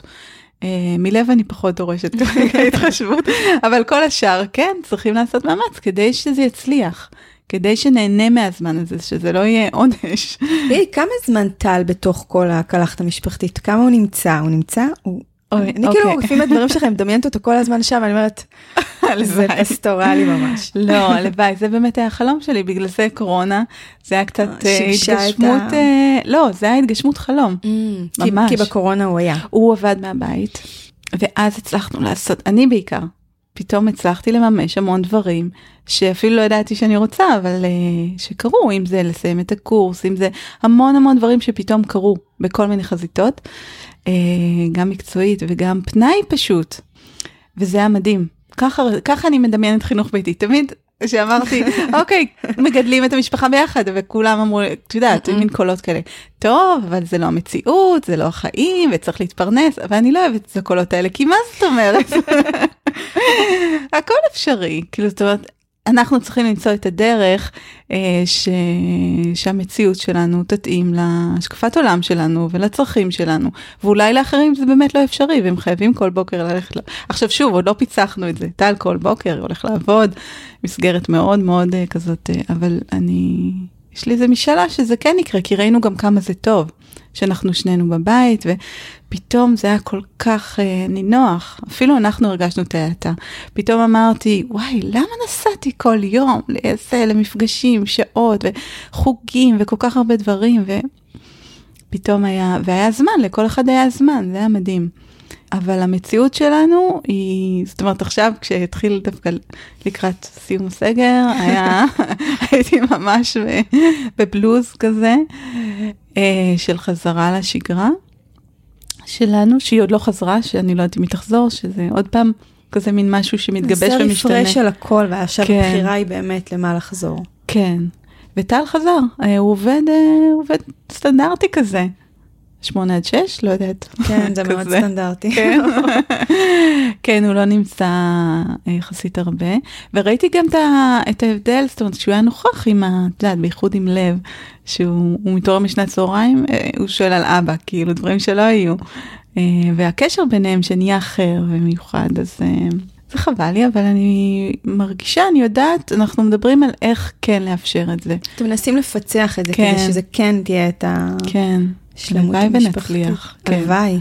נראה מה יהיה התוכניות של אביתר, נראה לי שהוא בינתיים בסדר. הוא מאוד, אה, כן, הוא רוצה להישאר, הוא לא רוצה בית ספר. אפילו הצעתי לו שנלך לראות, ואני חושבת שבגלל שאני לא כזאת אה, יודעת ומשוכנעת, ו... אז אני גם פותחת בפניו את האפשרות הזאת. אה, אבל כרגע הוא באמת, הוא לא, אין לו שום רצון. אבל את מרגישה בתוכך, הרי בסוף זה באמת רק דברים שמתחוללים אצלנו, את מרגישה איזשהו הבדל בין להיות אימא לילדים צעירים בבית, ופתאום יש לך ילד בבית ספר, משהו, יש לך איזושהי נוחות עם זה? אה, זה כאילו רק קצת אה, מחריג אותי יותר, אבל גם ככה באמת מסתכלים עליי כבר, זהו. לא, את מרגישה שיש איזה חובות אחרות עכשיו עלייך? זה, זה שהוא... אה, מבחינת, מבחינת, אה, מבחינה אקדמית כאילו? כן, כאילו אוקיי. זה שונה? אה, היה לי איזה תקופה של אה, לחץ כזה פנימי, שנגיד אה, הוא ידע לקרוא ולכתוב וכאלה, אה, אבל אחרי שהוא מימש את זה בגיל יחסית צעיר, אז אה, זאת אומרת עכשיו הוא קורא וכותב, ו... אז אמרתי אוקיי אני יכולה ללמד אותו לפחות הדברים הבסיסיים ומעבר לזה אנחנו משתדל, משתדלים לג... זאת אומרת אנחנו לא unschooling לגמרי. אני מאמינה שכן זאת אומרת אני חשוב לי לגדל אותו ככה שהוא ידע להסתדר בעולם. והיום בעיניי לא לדעת לקרוא ולכתוב אה, חשבון ברמה טובה ואנגלית נגיד ברמה סבירה זה לא לתת לו כלים להסתדר בעולם. זה קצת אה, קצת נכות כאילו שוב זה לא שאני חושבת שאנשים ש- שילדים שגדלים ממש ב unschooling אז הם אה, כולם לומדים בסוף אני חושבת לי, לקרוא ולכתוב זה די אה, אבל כן הרגשתי צורך גם הוא מבחינתו הביא את זה הוא סך הכל ילד שמאוד זה, נמשך לזה ומעניין את זה מעניין אותו. אה, איכשהו ילדים שלי בגיל צעיר מאוד מזהים כבר אותיות לב אני בגיל- חושבת שראיתי איזה סרטון נכון. של לב. נכון לא, זה קטע אבל זה משוגע. גם אביתר היה ככה וואי. כן. בגיל זה נורא מתוק, צעיר אני כאילו חושבת ברמות. אני אפילו לא יודעת אני חושבת שזו גם הייתה הבנה שלי שאת יודעת בגיל שנה וקצת אנחנו יושבים איתם ומראים להם למשל ציורים של חיות ולפעמים מצויר שם פיל. והוא לא דומה לפיל בכלל במציאות נכון זה מין איזה איור כזה מופרך אפילו כמעט מופשט ואת אומרת אוקיי איך הוא יודע שזה פיל. ואז אמרתי רגע אז אם אני יכולה ללמד אותו שהאיור הזה, הזה זה פיל. אני יכולה ללמד אותו גם שהציור הזה זה א' וזה הרבה יותר שימושי לעתיד נראה לי. אז פשוט התחלנו וראיתי כמה זה פשוט זאת אומרת היו לנו מגנטים כאלה על המקרר ו... והוא פשוט כאילו זיהה אותם. נורא נורא בקלות כאילו פעם אחת אה, את יודעת ישבתי פעם פעמיים וזהו כמה זה, זה הרי טווח הקשב שלהם הוא קצר מאוד זה דקה שתיים מהיום לא יותר מזה. וזהו והאמת שאז הוא די הדהים אותי לב לב עשה את הקפיצה של ההבנה מהלהחזיק ביד אות שהיא מגנט שזה משהו מוחשי ולקרוא לה בשם ללזהות אותם על הדף שזה ממש קפיצה אה, בעיניי אז אה, גם ממש. התרגשתי לראות את זה. אה, בגיל מאוד צעיר. כן, אבל את יודעת, שוב, זה דברים שאני מרגישה ש... שנורא קל ללמד. אני אמרתי לך, אני לא מאמינה ב... במאמץ. אה, בלעבור על אה, שורות שלמות קווקווים, זוכרת זהו, אותנו? את מבינה כמה. תראי, היה, קנינו חוברות בשלב מסוים לאביתר, אין לו שום עניין בזה, ממש כלום, שום עניין בזה, אה, עד היום. ומה שהדהים אותי זה הלמידה ב... בקפיצות. זאת אומרת, הוא יכול, הוא היה יכול, הוא ילד שכמעט לא נגע, לא צייר כמעט, לא החזיק עיפרון, לא עניין אותו. והוא היה יכול לכתוב נגיד, כי הייתי יושבת איתו, ואז שלושה שבועות לא לגעת בזה בכלל, ואז הייתי מבקשת ממנו שוב, ופתאום קפיצה כאילו היה יודע.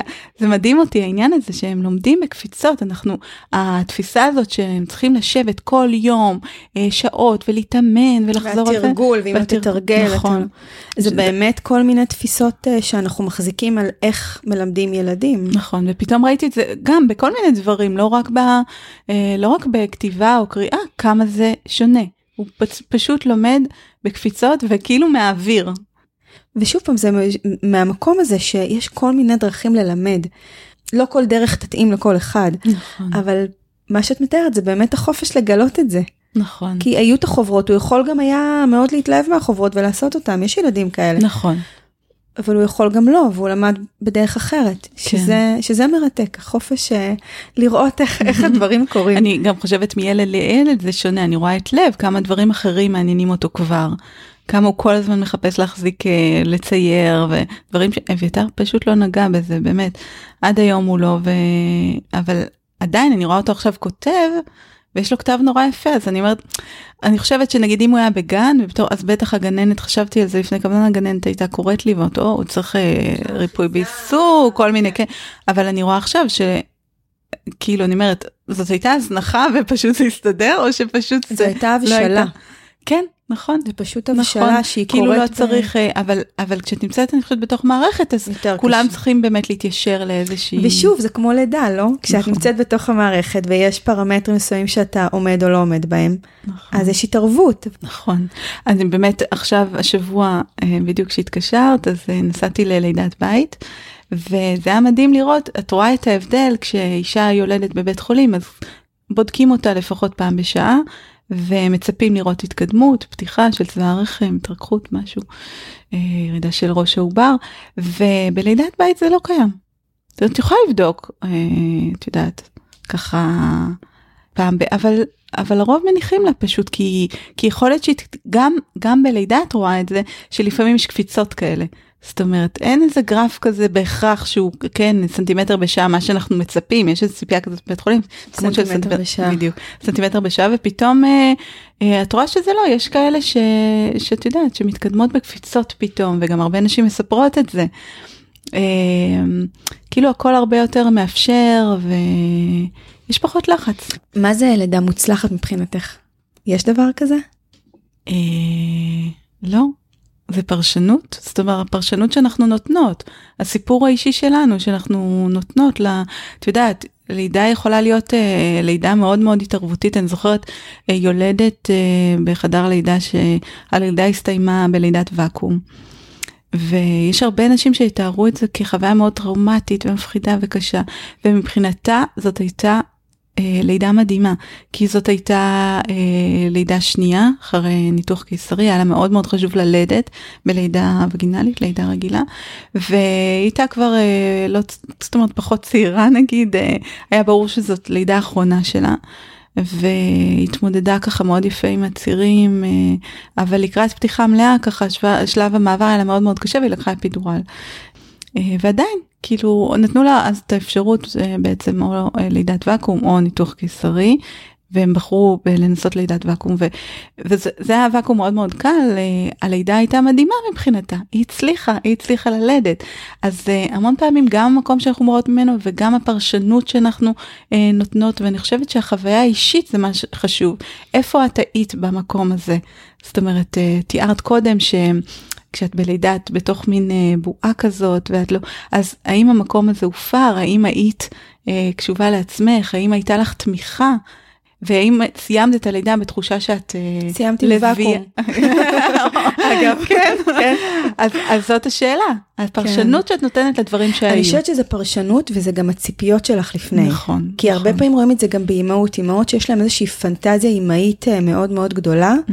שהן יהיו הם, אה, הם, קשובות מאוד ועם האדמה והם הכל, ופתאום המציאות מת, מתפוצצת. אז גם אם באופן אובייקטיבי זה ממש בסדר מה שקורה, המפגש הזה, הפער הזה, נכון. בין הציפייה לבין מה שקרה, אני התחלתי בלידה טבעית והסתיים בוואקום, ובאמת היה שם, הייתה שם כן. התנגשות בין הציפייה ל... אבל זה כמו שאת אומרת, ש, שזה באמת גם הפרשנות. נכון. גם אני המון פעמים לא עומדת בציפיות של עצמי כאימא, ואז מתחילות החריקות. אז אני מרגישה את החוסר שביעות רצון, את הקולות האלה, או אה, כמובן גם עם הילדים, אבל כן, ה, ה, אה, וכשאת אה, את במנוחה, שאת אומרת, אוקיי, הכל בסדר. בסדר, אז כן, לקבל את המציאות, זה שיעורים שאנחנו כל הזמן מקבלות בחיים, גם בלידה. כן, אני חושבת שאולי אפילו שם זה מתחיל. כן. אני רואה הרבה פעמים דברים מקבילים בין הלידה לבין האימהות. גם איך שהתרחשה, גם איך שהתכוננת אליה, גם איך. איך הגעת אליה ומה קרה שם והפרשנות. נכון, וגם בקולות מהסביבה, אני זוכרת את זה מאוד. אה, בהיריון עם אביתר, עבדתי בחדר לידה. הייתה לי איזה, זאת אומרת כבר אז ידעתי שאני לא כל כך רוצה לידת בית חולים, אבל היה לי ברור שאני אלד בבית חולים. צחקתי על זה שאם אני אלד בבית אז ואני אבוא להעביר כרטיס אז צפצף, יסגרו לך את כן. המערכות. כן. לא, היה לי ברור שאני ילד בבית חולים, גם היה קרוב, וזו לידה ראשונה, וכאילו לא היו תנאים, אבל uh, אני זוכרת שכל הזמן היו קולות כאלה שאמרו לי, ומילדות אמרו לי, uh, אני זוכרת שמישהי אמרה לי, מילדות לא יודעות ללדת. כן, אוי, דברים. אה, וכאילו, ובכלל, זה רעיון שאת uh, עובדת תוך כדי עם uh, יולדות, את רואה בעצם את כל הדברים הכי, כל הדברים שהכי מפחידים אותך. כן, את מטפלת uh, ורואה לידות מכל הסוגים. וגם uh, אנשים מאוד אוהבים כן לייעץ. אני זוכרת יולדת חמודה נורא, שהיא הייתה עם צירים ככה, היה לה מאוד מאוד קשה, ואז היא קיבלה אפידורל. ואז היא אמרה לי, היא, כן הייתי כבר מיילדת והייתי בהיריון והיא אמרה לי, לא כשתלדי, היא נתנה לי עצות, כאילו למיטה. זה הדהים אותי, כאילו עוד לא ילדה אפילו, היא רק קיבלה אפידורל, היא כבר אמרה לי איך כדאי. כי עם אפידורל אפשר לתת עצות, כן. לפני זה זה לא כל. כך אה, מצב. אז זה נורא, זה היה מצחיק. אה, אבל כן, אז הייתי צריכה גם פה כבר התחלתי את ה... זאת אומרת, את ההקשבה העצמית שלי. זאת אומרת, כל הזמן זוכרת שהייתי צריכה לשנן לעצמי כמה אצלי הכל בסדר, כמה כל מה שאני רואה מסביב לא קשור אליי.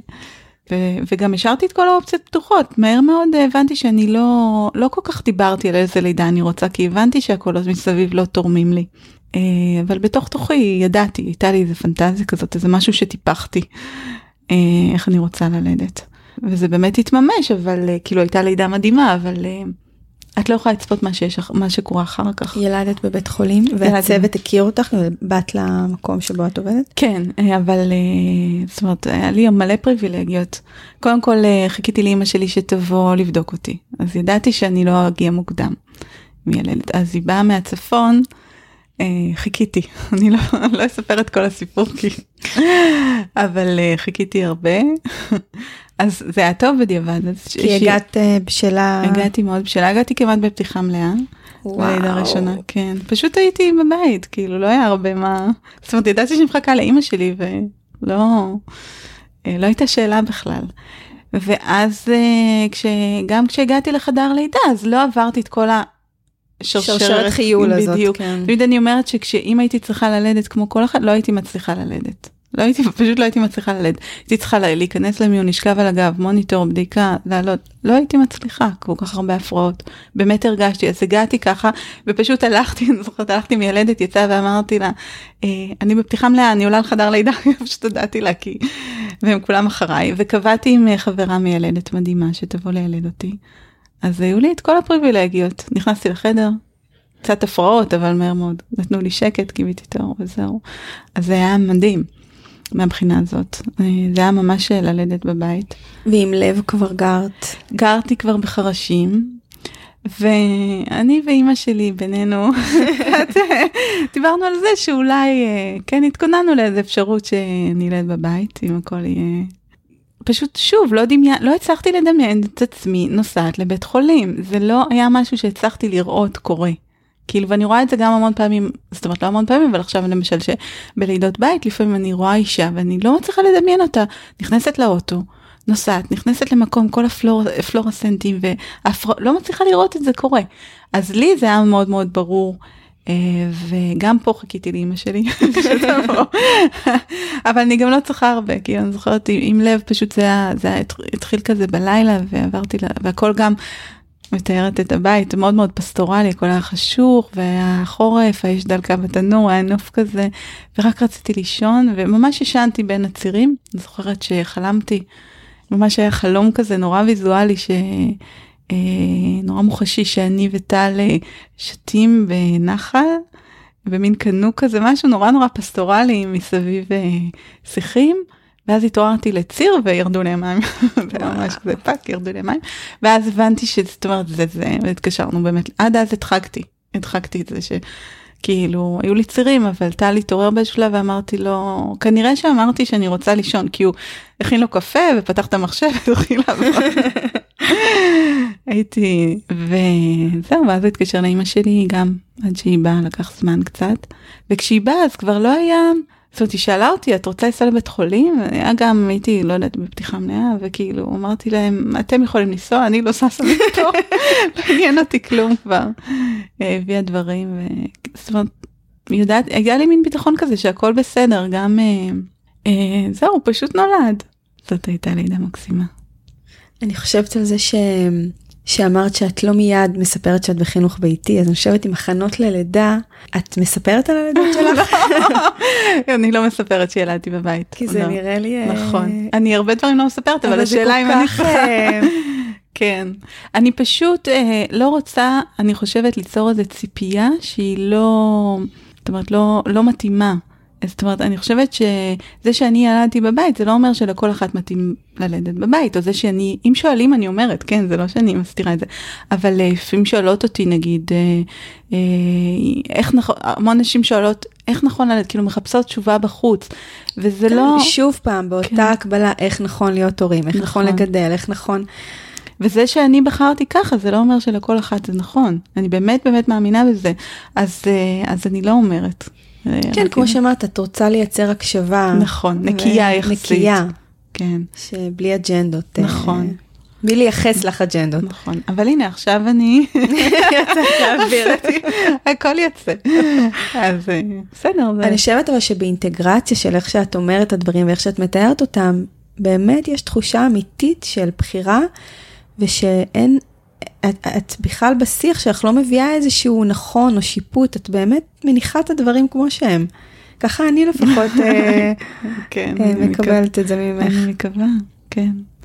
אה, ושוב, אני לא יודעת מה יהיה אם בסוף יהיה בית ספר בעתיד שלנו. למרות שאני יותר ויותר משוכנעת שאפשר להשיג את כל הדברים החיוביים, נגיד, שבית ספר נותן ומספק היום בדרכים אחרות. כאילו, העולם כל כך פתוח, הכל כל כך נגיש, זה כל כך לא... אה, הסגירות הזאת של בית ספר אה, ושל השעות והנוקשות הזאת של מסגרת, היא לא, היא לא מחייבת את ה... היא לא מחייבת את המציאות. אז, אה, אבל נראה כי זה באמת דורש מאיתנו פניות, זאת אומרת עבודה בזה. זאת אומרת, הבתי ספר, אה, הם נועדו כדי לאפשר לה, להורים, כן, את הפנאי לגמרי. הזה. התחלנו מבית, גמרנו באיזשהו שלב בשיחה שזה גם היו, ה... בתי הילדים התחילו משם. נכון, לאפשר פניות להורים. נכון. כן, האג'נדה בקיבוץ היא אפילו רחבה יותר, הייתה, את כל, ה, כל האתוס הזה של ההתגייסות, ובאמת אני חושבת שהם חשבו שהם מייצרים, זאת אומרת, משהו חדש. וגם אני, בכיוון אחר. אז מה, זהו? את נוסעת אה, חזרה שוב אה, ממריאה. ממריאה מפה? אה, אני יכולה להישאר לקפה, אבל... בכיף. יש פה גם חמין כל שבת, אז... אה. אנחנו עוד אגב בסוג של בועת קורונה, אני עוד מסרבת אה. כן, אמרת לי. לצאת נורא נורא האמת כיף. שזה מדהים. אני קצת מרגישה שהייתה, כשזה התחיל, כל העניין של הקורונה, אז זה היה המון דיבור על אה, מה זה יביא, ואנשים חיפשו משמעות, ואיך העולם משתנה, נכון? היה איזה, לאיזה עולם נחזור, ומה נלמד מזה. מה את אומרת ואני על זה? מרגישה שכל כך מהר, אז זאת אומרת, חוזרים להרגלים הישנים ולדפוסים הישנים, העולם לא למד הרבה. גם הרצון לשמר הוא, זהו, כאילו... כן, זה, אני חושבת שזה עדים אחרונים, אבל נכון. אני, אני ממש מסכימה איתך שאחת האכזבות שלי מהיציאה ש, של התקופה הזאת זה ששום דבר לא השתנה. נכון. הכל חזר להיות. וגם אם יש איזה ניסיונות ככה, זה לא יחזיק. בסוף נכון. ההרגלים הם כל כך חזקים מהכל. וזה לא היה מספיק זמן כדי לעשות פה איזו תזוזה אמיתית. כנראה. האמת שרוב הזמן היה לי, הרגשתי אשמה על כמה טוב לי, כי ידעתי גם ש, שזה מאוד פריבילגי, זאת אומרת, הפרנסה שלנו לא נפגעה, אה, להפך אפילו, כי הוצאנו את הקורס אונליין, וכאילו במקרה זה יצא שיצאנו עם דברים חדשים, וגם אה, אנחנו חיים במקום כזה שהוא מאוד בטבע, יש הרבה מרחב, זאת אומרת, אין, אה, לא מסתובבים פקחים. כן, לא נותנים דוחות על מסכה. כן, אז uh, ידעתי כל הזמן כמה זה פריבילגי וכמה, כאילו זה באמת, היה לי, העניין של ההוקרת תודה היה מאוד מאוד חזק כל הזמן בעצם, מלבד המפגש עם הסבים שלא יכולנו, אז uh, היה לנו מאוד מאוד טוב, אבל מה שהבנתי גם זה שהפנטזיה הזאת שהייתה לנו על אה, לחיות אה, שנה או זה כולנו ביחד, שהיו לי חששות לגבי זה, אז פתאום הבנתי כמה זה יכול להיות באמת טוב, כי זה היה מין ניסוי כזה. קצת כמו, כן, זימנתי את זה, לא זימנתי חס וחלילה, כן, מגפה עולמית, אבל, אבל כן, היום אני בטוחה שזה יכול לעשות אה, משהו מאוד מאוד טוב. ו... עם ורק... כל הפתיחה של הכל זה גם עוד יכול לקרות, נשמע לי כמו משהו שזה רק עניין של זמן. אה. כן, נראה. אני, כן. את יודעת, לא היה לי איזה משבר של כולם אמרו לי, אוי, תכננתם לנסוע ועכשיו זה, אתם בטח אה, בבאסה נורא, לא, האמת שממש לא. גם כי זה נראה לי too good to be true, כן. כאילו אני עדיין, עדיין לא יודעת אם זה באמת, אבל כן, אני מאמינה, אני מקווה שנצליח לייצר לעצמנו איזושהי מציאות שהיא אה, מאפשרת את זה. זהו, ונראה מה יהיה. אז אה, נורית, היה לי ממש אה, כיף לפגוש אותך. תודה. שבת. היה לי כיף. ואני ממש שמחה על הנסיעה הארוכה לבד שהזדמנה לך. מאוד מפנק. צחקנו על זה שזה לא כל כך חיסרון. ממש לא. זה היה זמנים, אה, אפילו רק לנסוע בשקט, לשמוע מוזיקה בקולי קולות. וואו. תענוג. ופודקאסטים. כן, זה התקופה הכניסה לך את ה... כן, כן. איזה כיף, יש שפע נורא נורא גדול, וגם מוצאת את המקומות שנוחים לך כמו בכל מקום, נכון. כמו כל דבר שדיברנו עליו. אז אה, אני נהניתי מאוד, אני בטוחה שגם גם המאזינים שלנו ייהנו, כי הבאת פה קשת מאוד רחבה של דברים, אה, שאת מחברת את כולם ביחד. אה, אני ממש מודה לך על השיחה הזאת. תודה. ונסיעה מעולה הביתה. תודה, היה לי כיף.